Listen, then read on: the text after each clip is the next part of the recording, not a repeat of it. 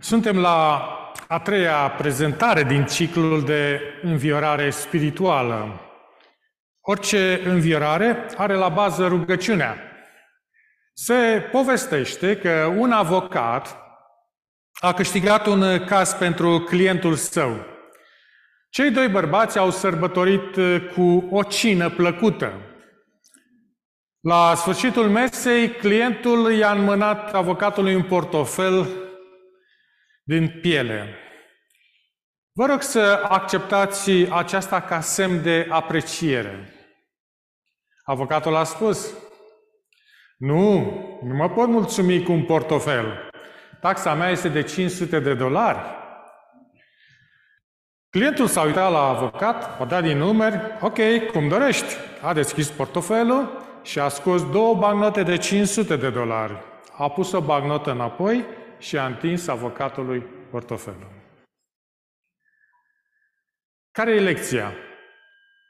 Nu fi prea rapid în evaluarea darurilor lui Dumnezeu pentru tine. Înalță rugăciuni de mulțumire zi de zi. Înalță și rugăciuni de mijlocire. Nu te asemeni niciodată mai mult cu Mântuitorul decât atunci când te rogi pentru alții. Ridică-te în numele celor pe care îi iubești. Și da, ridică-te în numele celor pe care nu îi iubești. Roagă-te pentru cei care te-au rănit.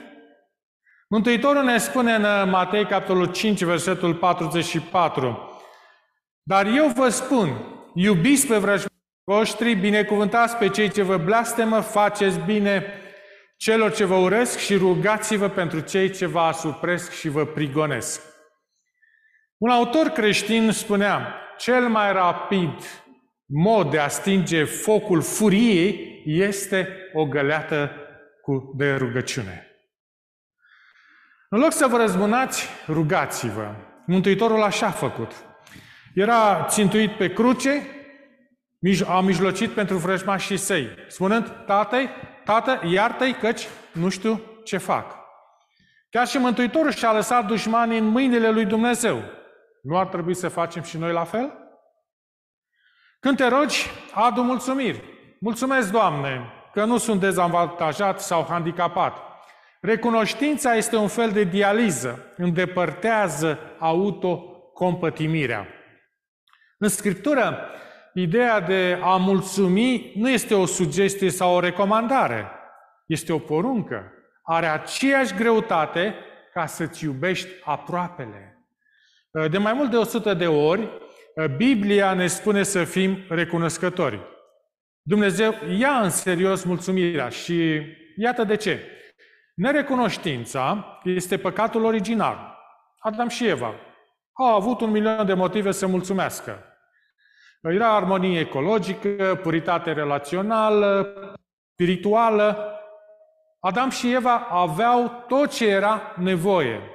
Cascade, păsări, țărmuri, apus de soare, locuiau în siguranță în grădina Eden, nu aveau nimic de ascuns și de cine să se ascundă. Ei locuiau într-o lume perfectă. Dar apoi a venit șarpele. Satana s-a stregurat în grădină. A pus o întrebare despre copacul interzis. Adam și Eva puteau mânca din toți ceilalți, dar satana s-a concentrat asupra singurului fruct interzis.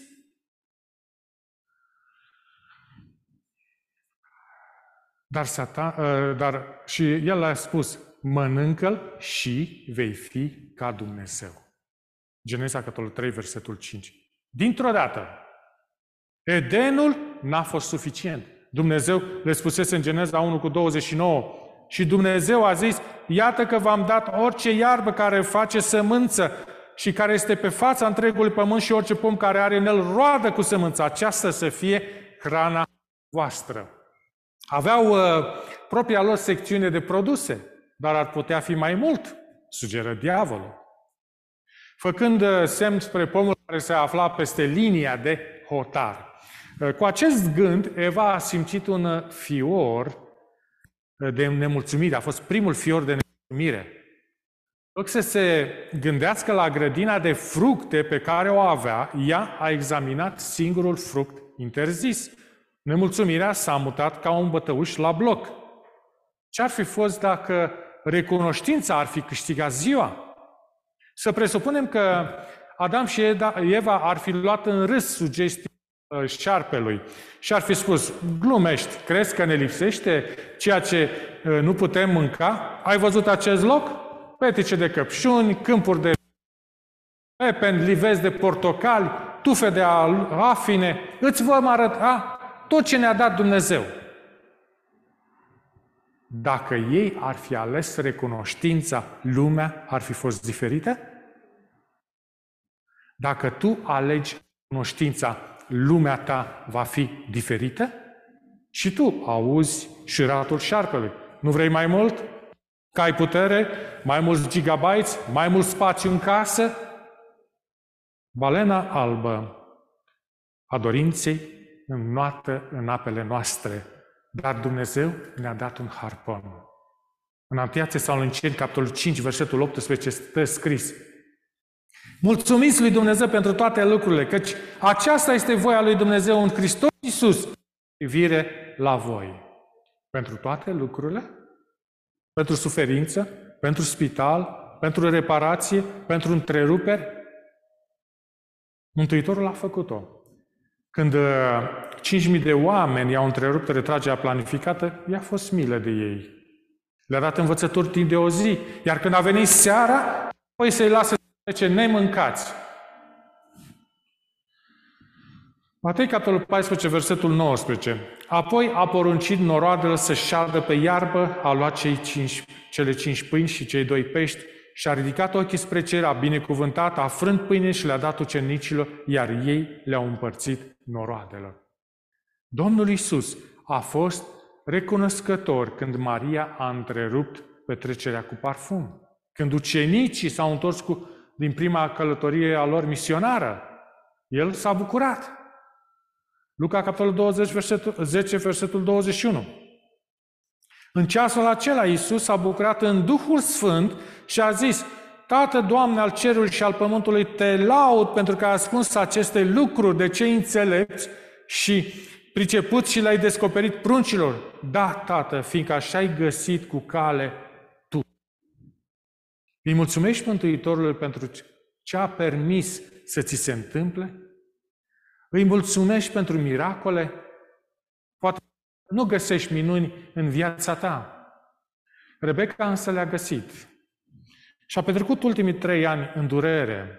Pe scara durerii de la 1 la 10, ea are 10 în fiecare zi. Pancreasul Rebecca s-a oprit. După o duzină de operații și modificări ale medicației, nu vede nicio soluție. O provocare destul de grea. Dar Rebecca este un copil dur. Ea are 10 ani. Iată ce miracole a scris ea în jurnalul ei, fiind în spital. Am dormit toată noaptea aseară. Tata a furișat un cățeluș în spital. Mama o să pună un pom de Crăciun în colț. Trupul ei se deteriorează, părinții sunt îngrijorați, medicii sunt confuzi, dar Rebecca a luat o decizie. Ea îi va mulțumi lui Dumnezeu pentru minuni. Dar Rebecca poate găsi motive să mulțumească și dacă ea găsește, poți să găsești și tu? Nimic nu reduce la tăcere murmurările care cunoștința. Israeliții murmurau, au început să vorbească împotriva lui Dumnezeu și a lui Moise. Număr 21, versetul 5. Pentru ce ne-ați scos din Egipt ca să murim în pustiu? Căci nu există nici pâine, nici apă și ni s-a scârbit sufletul de această hrană proastă. Au uitat ei liberarea lui Dumnezeu? Marea Roșie devenise autostradă. Marea cădea în fiecare zi cu regularitate. Au fost recunoscători la început. Cu trecerea timpului, nerecunoștința a luat stăpânire. N-a fost suficient să scape de sclavie. Au vrut mai mult. Și Dumnezeu a răspuns cu o lecție pentru veacuri.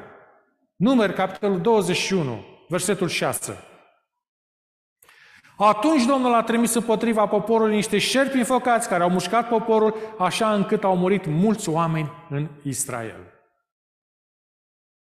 Simbolismul este evident. Nerecunoștința este o, bătătură, o băutură a diavolului. Te va ucide. Care e leacul pentru ingratitudine? Îl găsim în numeri, capitolul 21, versetul 8. Domnul a zis lui Moise, fă un șarpe înfocat și spânzurul de o prăjină, oricine este mușcat și va privi spre el, va trăi. Privește sus. Uite ce a făcut Dumnezeu. Fiul omului a venit, Mântuitorul a luat păcatul nostru, șarpele este învins, a triumfat asupra morții, universul este revendicat. Să ne gândim la ofițerul roman. Era centurion, deținea autoritatea. Cu toate acestea, era ceva special la acest ofițer. Își iubea servitorul. A trimis un mesager la Mântuitorul cu rugămintea, Doamne, robul meu zace în casă, slăbănoc și se chinuie cumplit. Matei 8 cu 6. Acesta a fost suficient pentru a-l pune pe Mântuitorul în mișcare. A început imediat să meargă în direcția centurionului. Dar ofițerul l-a oprit. Matei 8 cu versetele 8 la 8 la 9. Doamne, nu sunt vrednic să intri sub acoperentul meu, ci zic numai un cuvânt și robul meu va fi tămăduit. Căci și eu sunt un om sub stăpânire, am sub mine ostași și zic unuia, du-te și se duce, altuia, vino și vine și robului meu, fă cu tare lucru și îl face. Centurionul a înțeles dinamica autorității. El era un om sub autoritate și un om cu autoritate. Superiorii lui trimiteau directive, iar el se supunea. El dădea porunci, iar soldații lui ascultau. Nu i-au pus sub semnul întrebării deciziile. Armata romană respecta lanțul de comandă. Centurionul a recunoscut autoritatea când a văzut-o.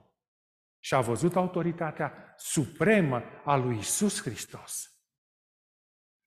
Matei 8 cu 10, când a auzit Isus aceste vorbe, s-a mirat și a zis celor ce veneau după el, adevărat vă spun că nici în Israel n-am găsit o credință așa de mare. Doar un cuvânt de la Mântuitor era suficient. În sfârșit, cineva îi înțelegea autoritatea. Matei 8 cu 13. Apoi a zis sutașului, du-te și facă-ți se după credința ta. Și robul lui s-a tămăduit chiar în ceasul acela. Domnul Isus are o autoritate necontestată. Evrei 1 cu 3. El care este oglindirea slavei Lui și întipărirea ființei Lui și care ține toate lucrurile cu cuvântul puterii Lui, a făcut curățarea păcatelor și a șezut la dreapta măririi în locurile prea înalte. Guvernul roman a început sau a încercat să-l intimideze. Religia falsă a încercat să-l reducă la tăcere. Diavolul a încercat să-l omoare. Toate au ieșuat. Nici măcar moartea n-a fost peste, peste măsură. Uh, fapt, fapte, capitolul 2, versetul 24. Dar Dumnezeu l-a înviat dezlegându-i legăturile morții pentru că nu era cu putință să fie ținut de ea. Mântuitorul a dezarmat conducătorii spiritual autoritățile. Coloseni, capitolul 2, versetul 15 a dezbrăcat domniile și stăpânirile și le-a făcut de o care înaintea lumii după ce a ieșit biruitor asupra lor prin cruce. Domnul Isus este centrul de comandă al galaxiilor. Două vrăbii costă un ban, dar niciuna măcar dintre ele nu poate muri fără ca Tatăl Ceresc să știe. Hristos a chemat o monedă din gura unui pește. A oprit valurile cu un cuvânt. El a vorbit, unui, a vorbit și un uh, copac s-a uscat. El a vorbit din nou și un corșuleț a devenit hrana pentru un banchet. Diavolul a fost învins de Hristos pe cruce. Mântuitorul îl depășește în orice situație. El trebuie să asculte de Hristos și el știe asta. Diavolul se teme de rugăciune. Imaginează-ți această scenă. Diavolul s-a așezat în fundul sălii în timpul unei sesiuni de strategie. O duzină de demoni se adunaseră. Au iau un raport despre viața unui credincios puternic. Demonul responsabil de el spunea, indiferent ce fac, el nu va întoarce spatele lui Dumnezeu. Consiliul a început să ofere sugestii. Ia-i puritatea, a spus un demon. Am încercat, dar e prea moral. Ia-i sănătatea, a îndemnat altul. Am făcut-o, dar el a refuzat să se plângă.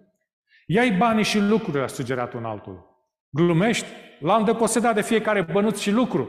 Totuși, el încă se bucură. Pentru câteva clipe, nimeni n-a vorbit. În cele din urmă se auzi vocea joasă a lui Satan însuși. Întregul Consiliu s-a întors către el când și-a exprimat punctul de vedere. Nu este suficient să iei puritatea, nu este suficient să iei sănătatea, nu este suficient să iei bunurile, trebuie să iei ceea ce contează cel mai mult. Care este acel lucru? a întrebat subordonatul. Trebuie să iei rugăciunea, a răspuns Satan. Rugăciunea îl pune pe satana în cătușă. Rugăciunea scoate problemele din domeniul diavolului și le pune în prezența lui Dumnezeu. Sunt cei care spun, rugăciunea schimbă lucrurile pentru că ne schimbă pe noi, dar e mult mai mult de atât. Rugăciunea schimbă lucrurile pentru că face apel la puterea. Accesăm sala tronului în virtutea numelui lui Isus. Cerul îi vede semnătura și deschide ușa. Expresia în numele lui Isus nu este un moto sau un talisman gol, este o declarație de adevăr. Rugăciunile făcute în numele lui Isus au puterea de a demola întărituri. Roagă-te din moment ce Dumnezeu lucrează, rugăciunea funcționează. Din moment ce Dumnezeu este bun, rugăciunea este bună. Din moment ce contează pentru Dumnezeu, rugăciunile tale contează în ceruri. Nu ești niciodată fără speranță pentru că nu ești niciodată fără rugăciune. Viața are suișuri și coborâșuri. Doar, dar prin rugăciune te concentrezi pe bunătatea lui Dumnezeu. Este liniștitor să știi că Dumnezeu deține controlul. Nu-i așa? Acolo unde alții văd nori, tu vezi rase de soare. Nu ignori realitățile dure, dar nu te concentrezi deasupra lor. Mereu în căutarea modului în care Dumnezeu se mișcă, în vremuri întunecate și în vremuri bune. Daniel este unul dintre marii eroi de rugăciune. Să citim Daniel 2, capitolul 2, uh, versetul 19 și 20. După aceea, i s-a descoperit lui Daniel taina într-o vedenie în timpul nopții și Daniel a binecuvântat pe Dumnezeul cerurilor Daniel a luat cuvântul și a zis, Binecuvântat să fie numele lui Dumnezeu din veșnicie în veșnicie. A lui este înțelepciunea și puterea. În versetul 23, Daniel a enumerat ce a făcut Dumnezeu pentru el. Pe tine, Dumnezeul părinților mei, te slăvesc și te laud că mi-ai dat înțelepciune și putere și mi-ai făcut cunoscut ce ți-am cerut noi, căci ne-ai descoperit taina împăratului. Alții ar fi descurajați fiind în exil, fiind despărțiți de familie, trăind printre străinii care nu se închinau lui Dumnezeu, dar aceasta nu l-a împiedicat pe Daniel să laude pe Dumnezeu. Oamenii rugăciunii nu au nevoie de o mulțime pentru a se închina.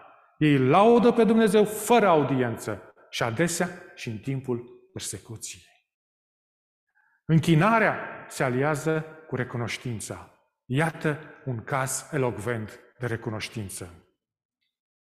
Jack Ryan era în vârstă de 70 de ani, gata să zâmbească și să încurajeze.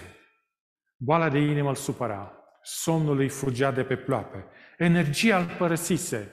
Pastorul l-a vizitat și l-a întrebat, Jack, am auzit că nu te descurci bine. El a răspuns, niciodată. Se spune că nu poți dormi. Nu, nu pot dar pot să mă rog. Eu vorbesc cu Isus. Îi spun cât de bun este. Îi mult spun, mulțumesc, sunt vremuri bune pentru mine. Boala îi slăbea vigoarea, mâinile îi tremurau. Cu toate acestea, ai fi crezut că este un copil în ajunul Crăciunului. Într-un fel era. A doua zi, după vizita pastorului, a decedat. A murit ca un învingător, pentru că a închis ochii cu un spirit cunoscător. Cum putem muri cu, cu recunoștință? Dacă trăim cu ea. Când recunoști bunătatea lui Dumnezeu, următorul răspuns este să-i mulțumești pentru ceea ce a făcut. A avea încredere înseamnă a te preda. Când nu avem încredere, nu predăm lucrurile. Nu abandonăm în mila, nu ne abandonăm în mila uh, Tatălui. Poți fi umil pentru că știi că nu trebuie să te bazezi pe propriile forțe, dar te poți apropia de tronul lui Dumnezeu cu îndrăzneală.